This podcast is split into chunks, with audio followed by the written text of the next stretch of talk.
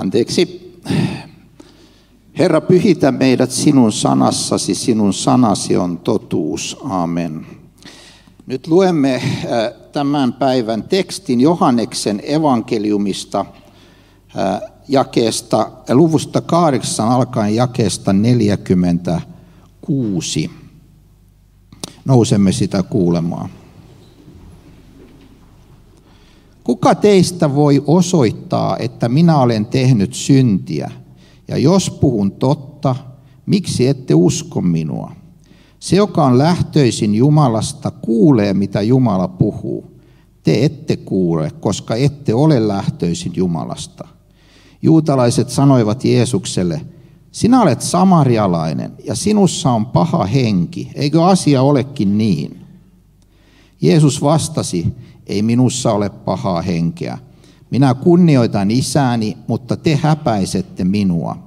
Itse en kysy kunniaani, mutta on toinen, joka kysyy ja tuomitsee. Totisesti, totisesti, joka pitää kiinni minun sanastani, ei milloinkaan näe kuolemaa. Juutalaiset sanoivat hänelle, nyt asia on ihan selvä, sinussa on paha henki. Abraham on kuollut, samoin profeetat, mutta sinä sanot, joka pitää kiinni minun sanastani, ei milloinkaan kohtaa kuolemaa. Sinäkö muka olet suurempi kuin isämme Abraham? Hän on kuollut ja niin ovat kuolleet myös profeetat. Mikä sinä luulet olevasi? Jeesus vastasi, jos minä itse kirkastan kunniaani, se kunnia ei ole minkään arvoinen, mutta minun kunniani kirkastaa isä, hän, jota te sanotte omaksi Jumalaksenne, te ette ole tuntene, oppineet tuntemaan häntä, mutta minä tunnen hänet. Jos sanoisin, etten tunne, olisin valehtelija niin kuin te. Mutta minä tunnen hänet ja pidän kiinni hänen sanastaan. Teidän isänne Abraham iloitsi siitä, että saisi nähdä minun päiväni. Hän näki sen ja riemuitsi. Juutalaiset sanoivat hänelle, et ole edes viidenkymmenen ja olet mukaan nähnyt Abrahamin. Jeesus vastasi, totisesti, totisesti, jo ennen kuin Abraham syntyi, minä olen. Silloin he alkoivat poimia kiviä heittääkseen niillä häntä, mutta Jeesus poistui heidän näkyvistään ja lähti temppelistä.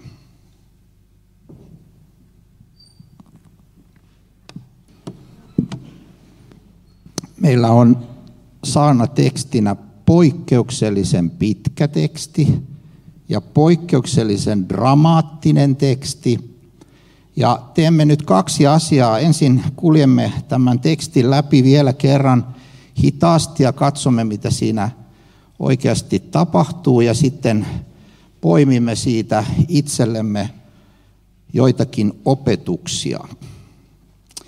Kaikki alkaa siitä, että Jeesus sanoo jotain, jota kukaan meistä ei voi sanoa. Kuka teistä voi osoittaa, että minä olen tehnyt syntiä? Tällaisen sanominen joulupöydässä aiheuttaisi varmaan palkinnon vuoden vitsistä, jos me sanoisimme sen. Mutta Jeesus voi sanoa näin. Kuka teistä voi osoittaa minut syypääksi yhteenkään, yhteen ainoaan väärään ajatukseen, tekoon tai sanaan. Ja sitten Jeesus kysyy hyvin kohti käyvästi, jos siis puhun totta, jos kaikki mitä sanon on totta, jos en ole tehnyt mitään väärää, niin miksi te ette usko minua? Ja sitten hän antaa itse rajun selityksen. Se, joka on lähtöisin Jumalasta, kuulee mitä Jumala puhuu, te ette kuule, koska ette ole lähtöisin Jumalasta. Te siis toisin sanoen ette ole oikeassa suhteessa Jumalaan. Te ette ole Jumalan lapsia, Jeesus sanoo näille kuulijoille. Juutalaiset sanovat hänelle ainakin yhtä rajusti vastaan. Tämä on hurja keskustelu. Juutalaiset sanoivat, ensinnäkin sinä olet samarialainen. Se oli jo paha syytös. Se oli jo paha syytös. Mutta sitten tulee jotain vielä paljon pahempaa. Sinussa on paha henki, eikö asia olekin niin? Sinä olet riivattu, Jeesus. Jeesus vastasi, ei minussa ole pahaa henkeä. Minä kunnioitan isäni, mutta te häpäisette minut. Taas tulee kova syytös. Minä en ole tehnyt mitään väärää, minä tuotan vain kunniaa Jumalalle, ja te häpäisette minut sanomalla, että, että minussa on paha henki. Mutta Jeesus vastaa maltillisesti ja ystävällisesti, koska hän ei taistele omasta kunniastaan, vaan Jumalan kunniasta. Itse en kysy kunniaani, hän sanoo, mutta on toinen, joka kysyy ja tuomitsee. Totisesti, joka pitää kiinni minun sanastani, ei milloinkaan näe kuolemaa. Me palaamme tuohon muutaman minuutin päästä. Juutalaiset sanoivat hänelle, no nyt asia on ihan selvä. No niin, nyt, nyt, nyt ei ole mitään epäilystä enää. Sinussa on paha henki. Miksi he ovat niin varmoja? Koska eihän kukaan voi väittää tällaista, kun Jeesus väittää, että hän kunnioittaa isää, että isä kysyy hänen kunniaansa. Kaikki valtias Jumala kysyy Jeesuksen kunniaa. Ja että hänen sanansastaan, jos pitää kiinni, ne ei milloinkaan näe kuolemaa. No, sinussa on paha henki. Nimittäin Abraham on kuollut, samoin profeetat, mutta sinä sanot, että jos joku pitää kiinni minun sanastani, niin hän ei milloinkaan kohtaa kuolema. Oletko sinä suurempi kuin meidän uskontomme kaikkein suurin nimi, Abraham, ja kuin ne muut suuret nimet. Hän on kuollut, Abraham on kuollut, niin on myös profeetat. Mitä ihmettä sinä kuvittelet olevasi Jeesus? Tämä on niin raju keskustelu, että jos tämä käytäisiin jossakin kirkollisessa yhteydessä tänä päivänä, niin sitä pidettäisiin jonkinlaisena skandaalina.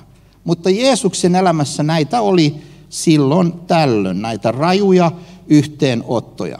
Jeesus vastasi, jos minä itse kirkastan kunniani, se ei ole minkään arvosta, niin kuin he tekivät. Taistelivat oman kunniansa puolesta. Mutta Jeesus ei taistele koska oman kunnian puolesta taisteleminen on ihan turhaa. Minun kunniani kirkastaa isä. Hän, jota te sanotte omaksi Jumalaksenne. Te ette ole oppineet tuntemaan häntä. Taas tulee todella kova syytös. Te ette ole Jumalasta, te ette tunne Jumalaa ja siksi te ette tajua, kuka minä olen. Mutta minä tunnen hänet. Jos sanoisin, etten tunne, niin minä valehtelisin niin kuin te mutta minä tunnen hänet ja pidän kiinni hänen sanastaan. Jeesus jatkaa, teidän isänne Abraham iloitsi siitä, että saisi nähdä minun päiväni, hän näki sen ja riemuitsi. Juutalaiset sanoivat hänelle, et ole edes viidenkymmenen ja olet mukaan nähnyt Abrahamin. Sen lisäksi, että Jeesuksessa on riiva ja hän on aivan epälooginen näiden juutalaisten mielestä. Sinä toi 50 vuotta vanha ja Abraham eli vähän kauemmin aikaa sitten. Jeesus, mikä on vialla? Jeesus vastasi, jo ennen kuin Abraham syntyi, minä olen. Ja tästä, tämä oli viimeinen pisara näille juutalaisille.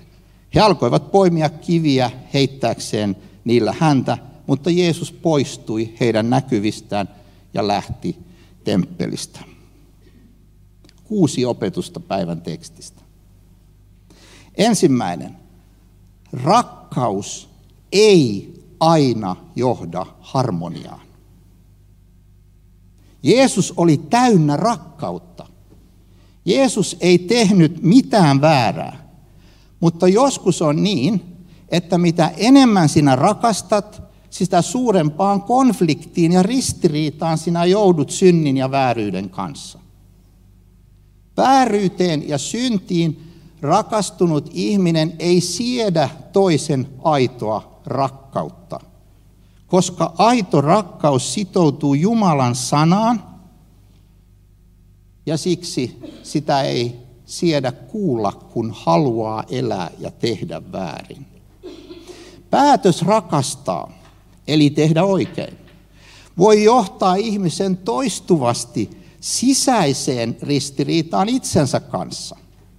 Mitä mä tarkoitan? Sitä, että kun jos joku noista juutalaisista nyt, joka kuunteli Jeesusta, olisi ajatellut, niin mutta tämä mies on täynnä rakkautta ja hän on synnitön. Minun, minun täytyy palvella häntä, minun täytyy kääntyä omista ajatuksistani. Niin hän olisi joutunut hurjaan sisäiseen kamppailuun. Koska hän olisi tajunnut, mitä se merkitsee. Ja toiseksi hän olisi joutunut ulkoiseen ristiriitaan ihmisten kanssa, koska kaikki muut halusivat syyttää Jeesusta ja kivittää Jeesuksen. Ja heillä oli mielestään perusteet siihen. Ja nyt jos joku olisi siinä joukossa sanonut, että ei kun tätä Jeesusta tulee palvoa ja rukoilla ja häneen tulee uskoa, niin hän olisi ensinnäkin sisäisesti joutunut miettimään todella kovaa, että, että uskallanko mä tehdä tämän, voinko mä mennä ihan niin kuin koko virtaa vastaan tässä nyt. Näinhän se on tänäkin päivänä. Kun koko maa päättää, että lapsi ei tarvitse äitiä ja isää, ja sinä sanot, että kyllä tarvitsee, niin sä joudut ensinnäkin sisäiseen ristiriitaan ja toiseksi sä joudut ulkoiseen ristiriitaan muiden kanssa.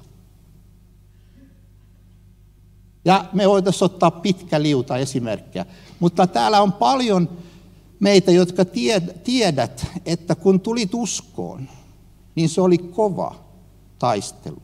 Kova sisäinen taistelu. Sinä jouduit kysymään, että lähdenkö minä tälle tielle vai enkö minä lähde. Se on aivan normaalia, koska tämä maailma ei massana kulje kohti taivasta, vaan raamatun realistisen todistuksen mukaan kohti kadotusta. Ja jos sinä käännyt siinä ja lähdet kulkemaan vastavirtaan, niin se johtaa sisäiseen ja ulkoiseen ristiriitoihin. Mä toivottavasti en pilaa tätä ihanaa teemaa, rakkaus vapauttaa, mikä teillä on täällä päivillä.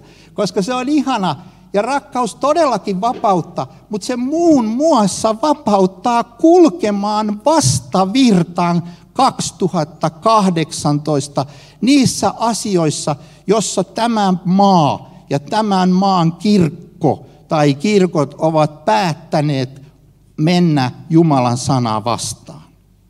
Niin sinä tarvitset sellaista rakkautta, joka on tätä Jeesuksen rakkautta, joka ei huuda ja hermostu, vaan joka vain todistaa, että Jumalan on kunnia, Jumalan sana on totta ja hän on se tie.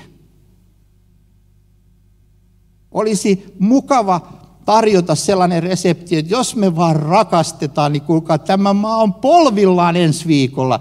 Ja kirkot on täynnä, kun me vaan rakastetaan. Mutta se voi olla, että jos me osattaisiin rakastaa edes 10 prosenttia niin kuin Jeesus, niin meille kävisi edes 10 prosenttia niin kuin Jeesukselle. Ja hänelle kävi lopulta huonosti. Ja sen kautta hyvin, tietysti. Jeesus rakasti täydellisesti ja häntä sanottiin riivatuksi ja hänet ristiin naulattiin.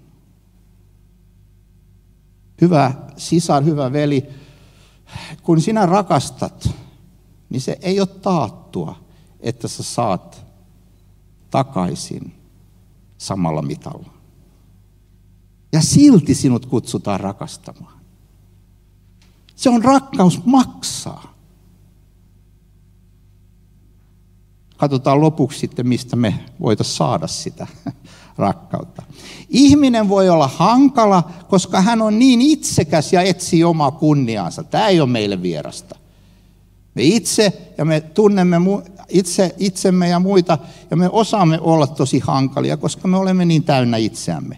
Mutta me voimme olla myös hankalia, koska kaikki muut toimivat itsekkäästi ja me Jumalan armo ja sana on herättänyt meidät, kääntänyt meidät ympäri ja sanoi, että sä et voi toimia noin enää.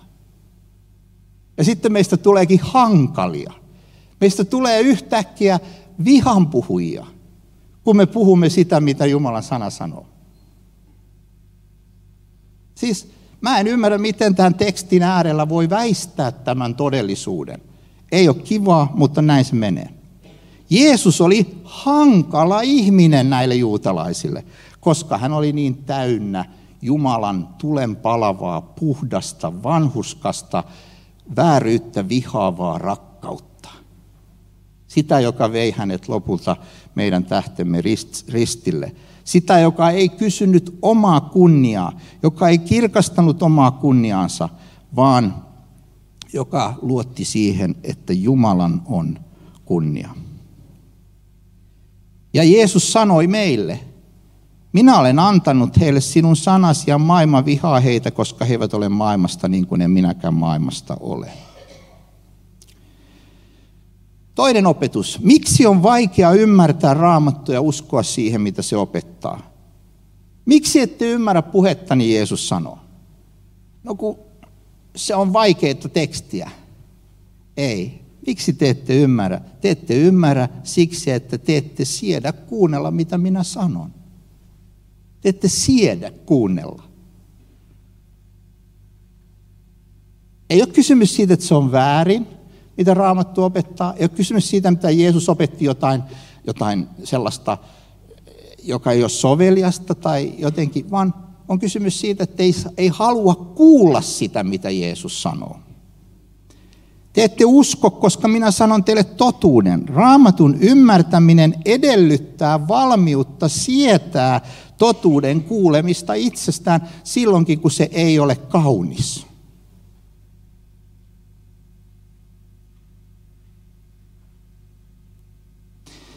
Blaise Pascal, mä en tiedä ketään muuta kuin tämä ihmeellinen matemaatikko vuosisatojen takaa, joka osasi sanoa tämän asian paremmin kuin moni muu.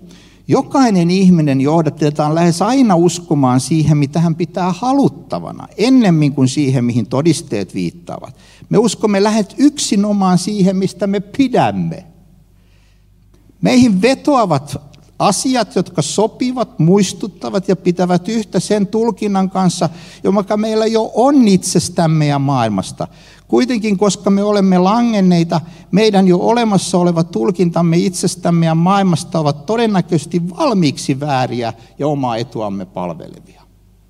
Siis mulla on tietty käsitys itsestäni ja Jumalasta ja raamatusta. Sitten kun se raamatun opetus ei pidäkään sen kanssa paikkansa, niin mä en halua sitä kuulla. Me elämme nyt aikaa, joka hysteerisesti pelkää erottelujen tekemistä ja aitoa erimielisyyttä. Mitä enemmän meille kaikkialla puhutaan suvaitsevaisuudesta ja erilaisuuden hyväksynnästä, sitä vähemmän sitä todellisuudessa on. Ja nyt se on, saa välillä aivan hysteeriset muodot.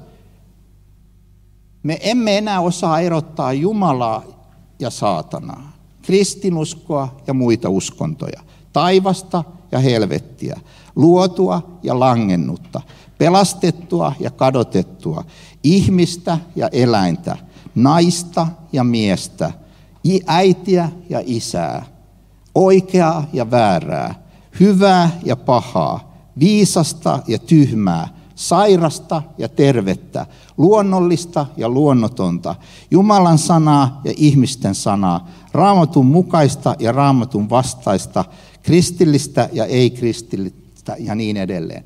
Meiltä on katoamassa taju, koska me olemme luopuneet Jumalan sanasta.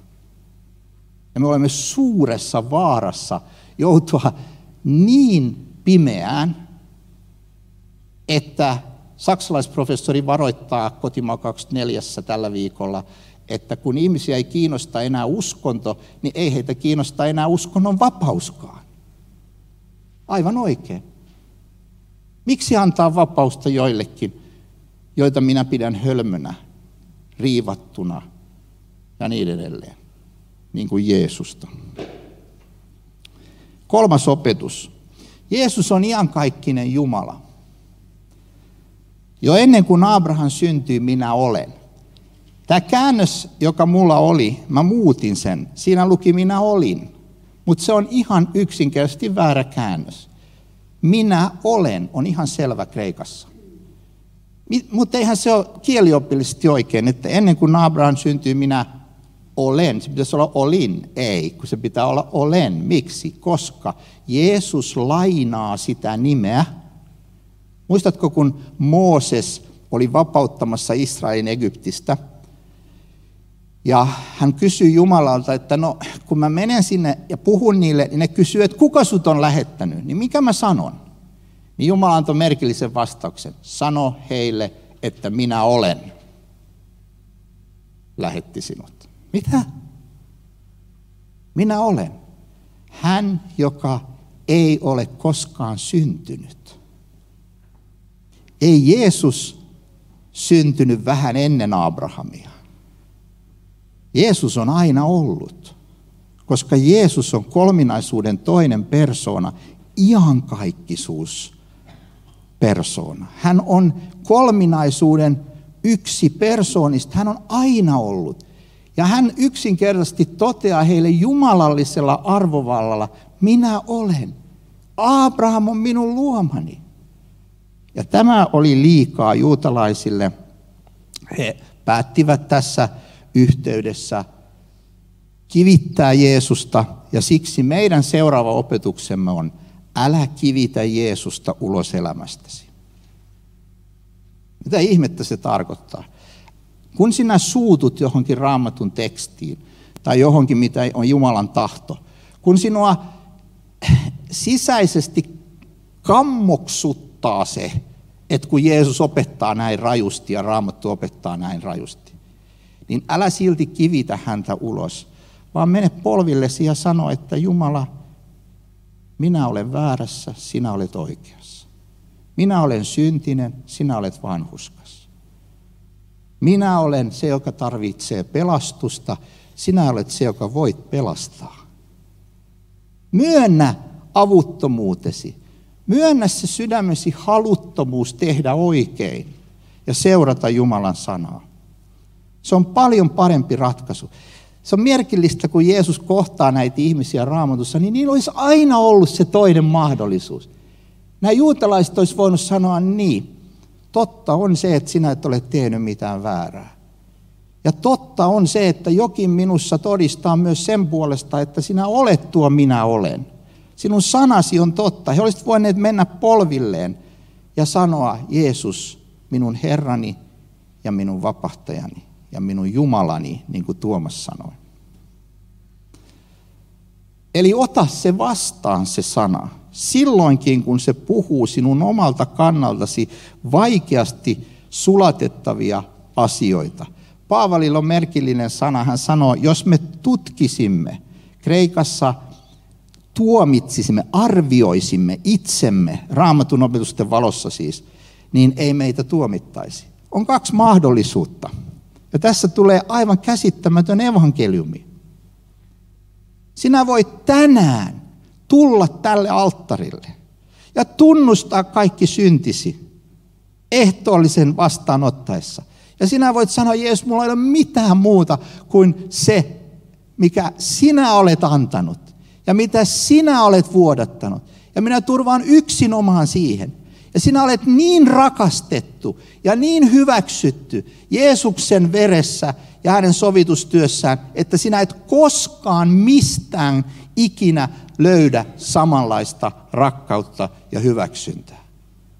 Vaikka sinun sydämesi on kapinoinut ja vaikka sinä olet rikkonut Jumalan tahtoa vastaan, niin hän on täällä tänään sanansa kautta ja ehtoollisessa sanomassa sinulle, tule minä annan sinulle kaikki sinun syntisi anteeksi.